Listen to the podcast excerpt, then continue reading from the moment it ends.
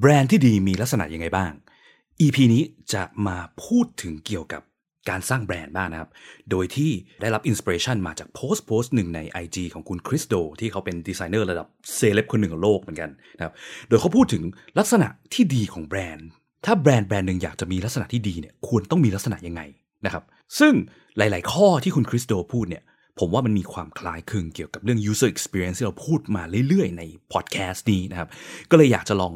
ชวนมาฟังกันว่า Chris Do เขามองแบรนด์ที่ดีมีลักษณะยังไงบ้าง และมันเกี่ยวข้องกับ user experience ยังไงบ้าง และองค์กรเราควรจะต้องทำตัวยังไงบ้าง เพื่อที่จะมีลักษณะที่ดีตามแบรนด์ที่คุณ Chris Do ได้พูดถึงนี่ครับ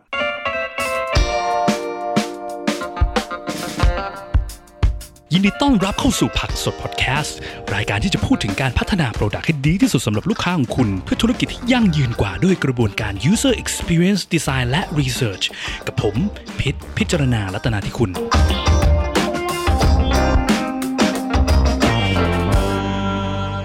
สวัสดีครับก็ห่างหายไปนานเลยนะฮะ โทษทีพอดีว่าติดงานติดอะไรนู่นนี่นั่นนะครับ ก็ก่อนอื่นขอ happy วันสงกรานต์กับผู้ฟังทุกท่านนะครับ ถึงแม้มันจะผ่านมาแล้วนะฮะแต่ว่าก็ขอ happy วันสงกรานต์ปี 2565 นะฮะก็กลับมาสู่เนื้อหาเรื่อง UX กันต่อนะครับ กับหัวข้อที่ได้พูดไปใน intro เนาะแบรนด์ที่ดีมีลักษณะยังไงบ้าง คุณคริสโดเนี่ยเขาโพสต์ไปโพสต์หนึ่งใน IG นะครับ เมื่อนานมากแล้ว ผมเคยเห็นโพสต์นี้แล้วผมก็รู้สึกว่า เออ มันเป็นโพสต์ที่ดีนะ แล้วก็เห็นด้วยด้วยนะครับ คือเขาบอกว่าก่อนที่เราจะไป define ว่าแบรนด์ที่ดีเป็นยังไง เราลองมา define กันดีกว่าว่า เพื่อนที่ดีมีลักษณะเป็นยังไงบ้างนะครับ คุณคริสโดก็พูดว่า ถ้าเราจะลองมองเนาะเพื่อนที่ดีของเราเนี่ย เป็นเพื่อนแบบไหน เพื่อนที่ดีก็หนึ่งควรจะเป็นเพื่อนที่เราเชื่อใจได้นะไว้ใจได้ มีความซื่อสัตย์ไม่หลอกลวงใช่ไหมครับสองคือ เป็นเพื่อนที่ชัดเจนว่าเขาเป็นคนแบบไหน คือเราไม่จำเป็นที่จะต้องมีเพื่อนที่มีลักษณะเดียว ตลอดเสมอแล้วจะเป็นเพื่อนที่ดีใช่ไหมบางคนอาจจะนิสัยเรียบร้อยก็เป็นเพื่อนที่ดีได้ บางคนนิสัยกลางพูดจาตรงๆ ก็เป็นเพื่อนที่ดีได้เหมือนกันนะครับ แต่ที่แน่ๆคือต้องเป็นเพื่อนที่ชัดเจนว่าเป็นคนแบบไหน เพื่อนที่มีความเชื่อในเรื่องอะไร แล้วก็ทำตัวในคงเส้นคงวาไม่ใช่เปลี่ยนไปเปลี่ยนมา วันหนึ่งชอบเรื่องนี้อีกวันหนึ่งมาถึงเปลี่ยนใจแล้วฉันเปลี่ยนไปอีกคนละคนเลยไม่มีความคงเส้นคงวา เราเดาไม่ได้ว่าเป็นคนแบบไหนนะครับ นี่คือข้อที่สองเนาะ ข้อที่ 3 คือแน่นอนต้องเป็นคนที่เข้าใจและเห็นใจคนอื่น หรือว่าที่เรียกว่ามี empathy นั่นเองใช่ไหมมีความรู้สึกเห็นอกเห็นใจเข้าใจความรู้สึกคนอื่นนะครับข้อ 4 คือเป็นเพื่อนที่ไม่รีบด่วนตัดสินชาวบ้าน คอย support ให้กำลังใจคนอื่น ทั้งในเวลาที่ดีและแย่ ไม่ใช่เป็นเพื่อนกินอย่างเดียวเนาะบอกคนอื่นมีความสุขเข้ามาหา แต่พอคนอื่นมีความทุกข์ปุ๊บปรับทุกข์อะไรไม่ฟังหายสาบสูญไปเลยเนี่ยก็ไม่ใช่เพื่อนที่ดีใช่ไหมครับข้อต่อไปข้อที่ 5 ก็คือ เป็นคนที่คิดถึงคนอื่น และเข้าใจว่าคนอื่นต้องการอะไร แล้วก็ ช่วยเหลือหรือนำเสนอเรื่องที่ช่วยเพื่อนได้ก่อนที่เพื่อนจะเอ่ยปากด้วยซ้ำว่าเพื่อนต้องการอะไร ไม่ใช่เพื่อนที่ทำทุกอย่างที่เราร้องขอ แต่หลาย ๆ ครั้งอาจจะขัดคอแล้วด้วยซ้ำเพราะเขารู้ว่าจริง ๆ แล้วเนี่ยสิ่งที่เราต้องการจริง ๆ คืออะไรนะครับ แล้วข้อสุดท้ายคือเป็นเพื่อนที่รับฟังมองโลกในแง่ดี และเป็นคนที่สนุกมีอารมณ์ขันด้วยเนาะมีความแฮปปี้มี positive energy อยู่กับตัวนะครับหกข้อนี้เนาะทีเนี้ยคุณคริสโดเขาบอกว่านี่คือลักษณะเพื่อนที่ดีใช่ไหมครับแบรนด์ที่ดี เราแค่เปลี่ยนคาว่าเพื่อนเป็นแบรนด์ นี่ก็จะเป็นลักษณะของแบรนด์ที่ดีเหมือนกันเนาะแบรนด์ที่ดีก็ต้องเป็นแบรนด์ที่เราเชื่อถือได้ ไว้ใจได้เป็นแบรนด์ที่ซื่อสัตย์ไม่ขี้โกง เป็นแบรนด์ที่ชัดเจนว่าเป็นแบรนด์แบบไหนเชื่อถือในเรื่องอะไรทำตัวคงเส้นคงวาไม่ใช่เปลี่ยนไปเปลี่ยนมาเนาะเป็นแบรนด์ร้านอาหารญี่ปุ่นก็ขายแต่ร้านอาหารญี่ปุ่นไม่ใช่อีกวันหนึ่งกลายเป็นขายอาหารเกาหลีอาหารไทยอาหารจีนสุดท้ายตกลงแบรนด์นี้ขายอะไรวะงงไปหมดครับข้อต่อมาคือเป็นแบรนด์ที่มี empathy เข้าใจและเห็นอกเห็นใจลูกค้าเนาะ ข้อต่อมาคือแบรนด์ที่ไม่รีบด่วนตัดสินลูกค้าทันที คอย support ลูกค้า ลูกค้าเจอปัญหาซื้อสินค้าไปมีปัญหา แบรนด์ไม่รีบด่วนตัดสินว่าลูกค้าขี้โกง แต่แบรนด์พยายามจะเข้ามาช่วยเหลือ support ใช่ไหมครับข้อต่อมาคือเป็นแบรนด์ที่คิดถึงคนอื่น เข้าใจว่าลูกค้าต้องการอะไร ก่อนที่ลูกค้าจะเอ่ยปากด้วยซ้ำนะครับแล้วก็ข้อสุดท้ายคือเป็นแบรนด์ที่รับฟังมองโลกในแง่ดีเนาะเป็นแบรนด์ที่มี positive energy มีความสนุกมีอารมณ์ขันอยู่กับตัว ไม่ใช่แบรนด์ที่ดูซีเรียสดูเคร่งเครียดตลอดเวลา ซึ่งท่านผู้ฟังเห็นด้วยไหมฮะ ผมเห็นด้วยร้อยเปอร์เซ็นต์เลยเนาะว่าถ้าแบรนด์จะเป็นแบรนด์ที่ดีได้ ต้องมีลักษณะแบบนี้เนาะทั้งนี้ทั้งนั้นเนี่ยผมขอโน้ตไว้อย่างหนึ่งดีกว่าเนาะหลาย ๆ ครั้งเนี่ยพอเวลาที่เราพูดถึงการที่จะสร้างแบรนด์ใช่ไหมหลาย ๆ คนมักจะนึกถึงสิ่งที่อยู่ภายนอกของแบรนด์เนาะเช่นโลโก้ สีสัน corporate identity อะไรอย่างเงี้ยใช่ไหมหรือแค่พวกสื่อ marketing พวกคำพูดที่แบรนด์พูดออกไปในสื่อโฆษณาต่าง ๆ ใน Facebook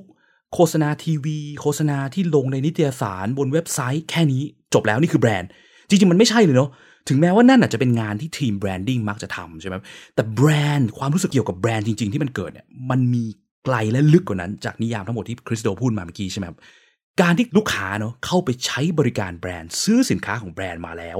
ประสบการณ์ที่เกิดหรือ user experience เนี่ยเป็นสิ่งที่ก่อให้เกิดความรู้สึกเกี่ยวกับแบรนด์จริง ๆ เต็มๆนะครับว่าแบรนด์ไหนดีแบรนด์ไหนไม่ดี หรือบางที่เขาก็เรียกว่าแบรนด์ experience นะครับซึ่งไอ้ตรงนี้เป็นสิ่งสำคัญมาก ๆ เลยเนาะ คือมันไม่ใช่แค่ว่าเราทำโลโก้แบรนด์ออกมาสวยแล้วแบรนด์เราจะเป็นแบรนด์ที่ดูดี มันดูดีแค่ตอนเริ่มต้นเนาะ ตอนที่ลูกค้ายังไม่เริ่มใช้งาน แต่เมื่อลูกค้าใช้งานบริการกับมันไปเรื่อยๆเรื่อยๆเรื่อยๆเนี่ย ความรู้สึกที่เกิดเกี่ยวกับแบรนด์ จะกลายเป็นแบรนด์ experience ทั้งหมดเนาะซึ่งตรงนี้เป็นสิ่งสำคัญและยากมากเพราะมันเลยจำเป็นที่ต้องมีทีมอย่างทีม UX ทีมนู้นทีมนี้เข้ามาประกอบกันเพื่อสร้างแบรนด์ experience ทั้งหมดออกมานะครับซึ่งไอ้คาว่าแบรนด์ experience หลังจากการที่คนซื้อไปแล้วลองใช้มาแล้วเนี่ย มันก็จะมีความหมายเหมือนกับ user experience นั่นแหละ เรียกได้ว่าเป็นสิ่งเดียวกันเลยก็ว่าได้นะครับ บางคนอาจจะพูดว่า user experience อยู่ใต้ brand experience ก็ก็จริงนะ พอเมื่อคนมาใช้สินค้าหรือบริการของแบรนด์ใดแบรนด์หนึ่งใช่ไหม สุดท้ายความรู้สึกทั้งหมดที่มันเกิดเนี่ย user experience ของ product ของแบรนด์เนี้ยมันดี มันก็ทำให้แบรนด์ experience ดีไปด้วย หรือไปโทรหา call center บริการของแบรนด์แบรนด์นี้แย่มากเลย call center พูดจาแบบเหมือนไม่ได้โดนอบรมสั่งสอนมา แจ้งปัญหาอะไรก็ไม่รับฟังตอบอะไรก็ไม่ได้สักอย่างไม่สนใจปัญหาลูกค้าแบรนด์ experience ทั้งหมดก็แย่ไปด้วยนะครับ ซึ่งมันก็จะคล้ายคลึงกับคำว่า UX เหมือนกันนะคือ UX user experience เนี่ยประสบการณ์ที่ลูกค้าได้สัมผัส เกี่ยวกับการใช้งาน product ของเราเนี่ย มันไม่ได้เกิดจากทีม UX ทีมเดียวทำเนาะ Brand Experience ก็เช่นเดียวกัน ไม่ได้เกิดจากทีม Branding ทีมเดียวที่ทำให้คนเกิดความรู้สึกกับแบรนด์ไหนดีหรือไม่ดี มันต้องเกิดจากทั้งองค์กรร่วมกันนะครับ อันนี้เหมือนกับเคยพูดไปตั้งแต่ EP 1เนาะ UX ไม่ได้ขึ้นอยู่กับ UX นะครับ แบรนด์ก็ไม่ได้ขึ้นอยู่กับทีม Branding เหมือนกัน ทีนี้ Brand Experience ก็คือภาพรวมทั้งหมดใช่ไหมประสบการณ์ทุกอย่างที่คนรู้สึกเกี่ยวกับแบรนด์นั้นอะ มันควรต้องเป็นแบบไหนล่ะ Brand Experience แบบไหนที่คนลูกค้าต้องการ ก็ตามที่คุณคริสโดพูดมาเมื่อกี้เลยฮะว่าสิ่งเหล่านี้คือสิ่งที่ทำให้แบรนด์เป็นแบรนด์ที่ดี หรือมี brand experience ที่ดี แบรนด์ที่ดีต้องเชื่อใจได้ไว้ใจได้ซื่อสัตย์ใช่ไหมไม่ใช่มีการคดโกง แอบโกง นิดโกงหน่อยหลอกให้ลูกค้าซื้อของไปหมกเม็ด ไม่บอก terms and condition ครบทุกอย่างลูกค้าเพิ่งมารู้ทีหลัง ด่ากราดใช่ไหมทำกราฟิกดียังไงสวยยังไงคำพูดที่เราโพสต์ลง marketing media ดียังไง เจอโกงไปครั้งเดียวโหลูกค้าสาปส่งตลอดเวลาใช่ไหมครับดังนั้นลักษณะเนี่ยไอ้ character ของการที่เชื่อถือได้ไว้ใจได้ซื่อสัตย์เนี่ยต้องมาก่อนเนาะไม่ใช่มาทีหลังใช่ไหมไม่ใช่สนใจแค่ทำให้คนซื้อ แต่สิ่งที่อยู่หลังจากการที่เขาซื้อไปแล้วเนี่ยก็สำคัญครับนี่คือข้อแรกที่คุณคริสโดพูดใช่ไหมครับข้อต่อมาการที่แบรนด์ชัดเจนว่าเป็นแบรนด์แบบไหน จุด standpoint ของแบรนด์แบรนด์นี้คือรักโลก พูดว่ารักโลกรักโลกแต่สุดท้ายกลับทำสินค้าขายเต็มไปหมด หลอกให้ลูกค้าต้องซื้อเพิ่ม packaging ก็เสียเพิ่มใช่ไหมไม่ได้มีการรักโลกเลยแถมสินค้าก็พังง่ายอะไรเงี้ยกลายเป็นขยะให้โลกเพิ่มอ้าวมันรักโลกยังไงวะมันไม่ค่อยชัดเจนในสิ่งที่ทำกับสิ่งที่พูดเท่าไหร่ message กับการกระทำไม่ชัดเจนไม่ตรงไม่อะไรกัน มันก็กลายเป็นแบรนด์ที่ไม่ดีในมุมมอง user ใช่ไหมครับทีนี้มันก็จะมีข้อสุดท้ายเนาะรับฟังมองโลกในแง่ดีเป็นคนสนุกมีอารมณ์ขันผมว่าอันนี้ค่อนข้างเกี่ยวข้องกับทาง marketingรวมไปถึงการ ที่ shape คำพูดต่างๆนานาเนาะการเลือกใช้คำพูดที่เหมาะสมทั้งในสื่อ marketing และก็ในคำพูดที่ใช้ในแอปพลิเคชันเนาะในใน user experience writing ด้วยเหมือนกันเนาะ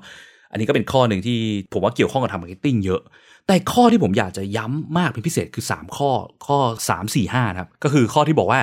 เข้าใจและเห็นใจคนอื่นมี empathy นะครับแล้วก็ไม่รีบด่วนตัดสินชาวบ้าน คอย support คนอื่น ทั้งในเวลาที่ดีและแย่ และอีกข้อหนึ่งก็คือ คิดถึงคนอื่น และเข้าใจว่าคนอื่นต้องการอะไร ก่อนคนอื่นจะเอ่ยปากด้วยซ้ำสามข้อนี้มันมีความ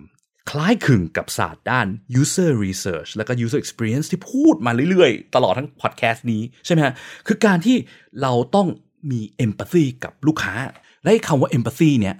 รากฐานต้องอยู่บนเรื่อง need ของ user ด้วยเนาะการที่เข้าใจว่าคนอื่นต้องการอะไรก่อนที่เขาจะเอ่ยปาก หรือเราเข้าใจถึง need ที่แท้จริงของลูกค้าเราให้ได้ ซึ่ง need กับ wants ไม่เหมือนกันเนาะ wants คือสิ่งที่ลูกค้าพูดว่าอยากได้ใช่ไหมครับ needs คือสิ่งที่ลูกค้าหลาย ๆ ครั้งก็ไม่รู้ตัวนะมันจะต้องมีกระบวนการทางด้าน user experience research เข้าไปช่วยเพื่อทำความเข้าใจ เช่น การไป observe การใช้งานประกอบการทำ user testing เพื่อดูว่าลูกค้าใช้งานได้จริงหรือไม่จริงตรงไหน และไม่ใช่ว่าลูกค้าอยากได้อะไรพูดลอยๆ รีบออกของรีบใส่ของโยนใส่ลูกค้าทีเพิ่มฟีเจอร์ไปหลากหลายอย่างเป็นร้อยๆอย่าง สุดท้ายเป็นสิ่งที่ไม่ได้เสิร์ฟนี้ที่แท้จริง กลายเป็นสร้างปัญหาในการใช้งานให้ยูเซอร์เพิ่มอีกด้วยนะครับซึ่งตรงนี้เป็นจุดหลักเลยเนาะที่งานด้าน user experience เนี่ยทีม user experience การทำ user experience research testing ต่างๆ จะช่วยให้แบรนด์เป็นแบรนด์ที่ดีในมุมมองลูกค้าได้นะครับดังนั้นมันค่อนข้างสำคัญเลยเนาะว่าครึ่งหนึ่งหรือ 3 ใน 6 ข้อเนี่ยของสิ่งที่ทำให้แบรนด์เป็นแบรนด์ที่ดีได้ คืองานด้าน user experience และมันยิ่งสำคัญมากเข้าไปใหญ่ ถ้าองค์กรเรายุ่งเกี่ยวกับ digital product นะครับถ้าเราไม่ได้ยุ่งเกี่ยวกับ digital product เราเป็นร้านค้าเล็ก ๆ น้อยๆเนาะเราไม่ได้มีความซับซ้อนในการทำความเข้าใจเรื่องนี้ของลูกค้ามาก การที่เราเป็นคนช่างสังเกต พนักงานเราหรือตัวเราเองเนี่ยเจ้าของร้านเนี่ยเป็นคนที่ช่างสังเกต แล้วก็ทำความเข้าใจเกี่ยวกับมนุษย์ได้ดี เราวิเคราะห์ได้ว่าสิ่งที่ลูกค้าต้องการจริงๆคืออะไรเนี่ยแล้วเราพยายามเสิร์ฟสิ่งเหล่านั้นให้เขาเนี่ยมันก็จะทำให้เราเป็นแบรนด์ที่ดีได้แล้วแต่พอมันเป็นเรื่อง digital product เนี่ยมนุษย์อย่างเราเนี่ยไม่ได้เข้าไปคุย ไม่ได้เข้าไปปฏิสัมพันธ์กับตัวลูกค้าจริง ๆ ใช่ไหมครับ มันมีตัวแอปตัวเว็บไซต์เป็นสื่อกลางดังนั้นมันเลยทำให้มันยากเข้าไปใหญ่ที่เราจะทำความเข้าใจลูกค้าได้จริงๆ โดยเฉพาะอย่างยิ่งถ้าเป็น digital product เนี่ยกลุ่ม user มันคงไม่ใช่น้อยๆ ไม่ใช่หลักสิบใช่ไหมเป็นหลักร้อยหลักพันหลักหมื่นหลักแสนเนี่ยเราจะทำความเข้าใจลูกค้าทั้งแสนคนได้เนี่ยมันก็ยากมาก แล้วมันก็เลยจำเป็นที่จะต้องมีวิธีการในการทำความเข้าใจถึงความต้องการที่แท้จริงหรือ needs ของลูกค้าให้ได้นะครับ ซึ่งก็โยงกลับไปที่ EP ที่แล้วที่พูดถึงเรื่องทำ UX ไปก็ไม่ช่วยเพิ่มรายได้ให้องค์กรแล้วจะทำไปทำไมนะครับ ที่มีพูดถึงเรื่องเกี่ยวกับว่า การที่องค์กรพยายามเสิร์ฟนี้ลูกค้าโดยที่อาจจะไม่ได้ทำเงินให้องค์กรเนี่ยมันเป็นการทำที่เรียกว่า selfless act เนาะการพยายามเสิร์ฟคนช่วยคน เพราะจริงๆเนี่ยคือวัตถุประสงค์หลักของการที่เราตั้งบริษัทขึ้นมาใช่ไหมครับการที่พยายามเสิร์ฟคนให้ได้มากๆ และการเสิร์ฟต้องเป็นการเสิร์ฟที่ถูกต้องด้วยเสิร์ฟไปยัง need ไม่ใช่เสิร์ฟไปเรื่อยๆ ให้คนอยากซื้อก็พอ ซื้อแล้วจบมันไม่จบเนาะซื้อแล้วมันสร้างประโยชน์ให้ชีวิตเขาทำให้ชีวิตเขาดีขึ้นจริง ๆ หรือเปล่านะครับนี่คือลักษณะที่ดีที่ทำให้แบรนด์เป็นแบรนด์ที่ดี และจะทำให้แบรนด์เนี่ยเป็นแบรนด์ที่อยู่ได้ยาวนานมากๆ ถึงแม้ว่ามันอาจจะต้องแลกกับยอดขายที่มันไม่ได้พุ่งกระฉูดใน quarter นี้เนาะแต่ก็กลับมาเป็นเรื่องการ balance ใช่ไหมว่าเราอยากให้องค์กรของเราแบรนด์ของเรา อยู่ยาวๆ นานๆ หรือเราต้องการแค่ปั๊มยอดขายในช่วงเวลานี้ แต่การปั๊มยอดขายไปเรื่อยๆ โดยที่ไม่ได้สนใจเรื่อง need ที่แท้จริงของลูกค้า อาจสร้างปัญหาทำให้องค์กรหรือแบรนด์ของเราเนี่ยอยู่ไม่ยาวในอนาคตก็เป็นไปได้นะครับ ก็ EP นี้สั้นๆนะครับ พูดถึงความเกี่ยวข้องเนาะระหว่าง user experience กับแบรนด์แบรนด์ experience ที่เกิดกับลูกค้าจริงๆเนี่ยว่ามีความเกี่ยวข้องยังไงกันบ้าง และถ้าเราอยากให้แบรนด์เราดีในสุดท้าย user experience ต้องมาเนาะ โปรเซสของการทำ research ที่ทำความเข้าใจนี้ที่แท้จริงของ user ของลูกค้าของเราเป็นสิ่งจำเป็นมาก เพราะถ้าเราไม่ทำสิ่งเหล่านี้มันมีโอกาสสูงมากที่เราจะคาดเดาไปผิดทาง และกลายเป็นสร้างปัญหาให้ลูกค้าของเราได้ ซึ่งในระยะยาวมันก็จะทำให้เกิดปัญหากับแบรนด์ เป็นแบรนด์ที่ไม่ดีในสายตาลูกค้า แล้วก็จะทำให้แบรนด์เราอยู่ไม่ได้นานนะครับ ก็เท่านี้แล้วกันนะครับ แล้วพบกันใหม่ episode หน้าครับ สวัสดีครับ สุดท้ายถ้าคุณชอบ episode นี้นะครับ รบกวนช่วยกดไลค์กดแชร์ episode นี้ด้วยนะครับ แล้วก็ถ้าคุณยังไม่ได้กด Follow อย่าลืมกด Follow หรือ Subscribe ในช่องทางที่คุณฟัง เพื่อที่จะได้ไม่พลาดเมื่อเรามี episode ถัดๆไปออกนะครับ หรือถ้ามีคำถาม มี feedback หรือว่ามีสิ่งที่อยู่ในใจที่อยากจะฟังเกี่ยวกับเรื่องเกี่ยวกับการสร้าง Product ด้วยกระบวนการ User Experience Design Research เนี่ยนะครับ ก็สามารถกดที่ลิงก์ในฟอร์มด้านล่างของ episode นี้เพื่อที่จะ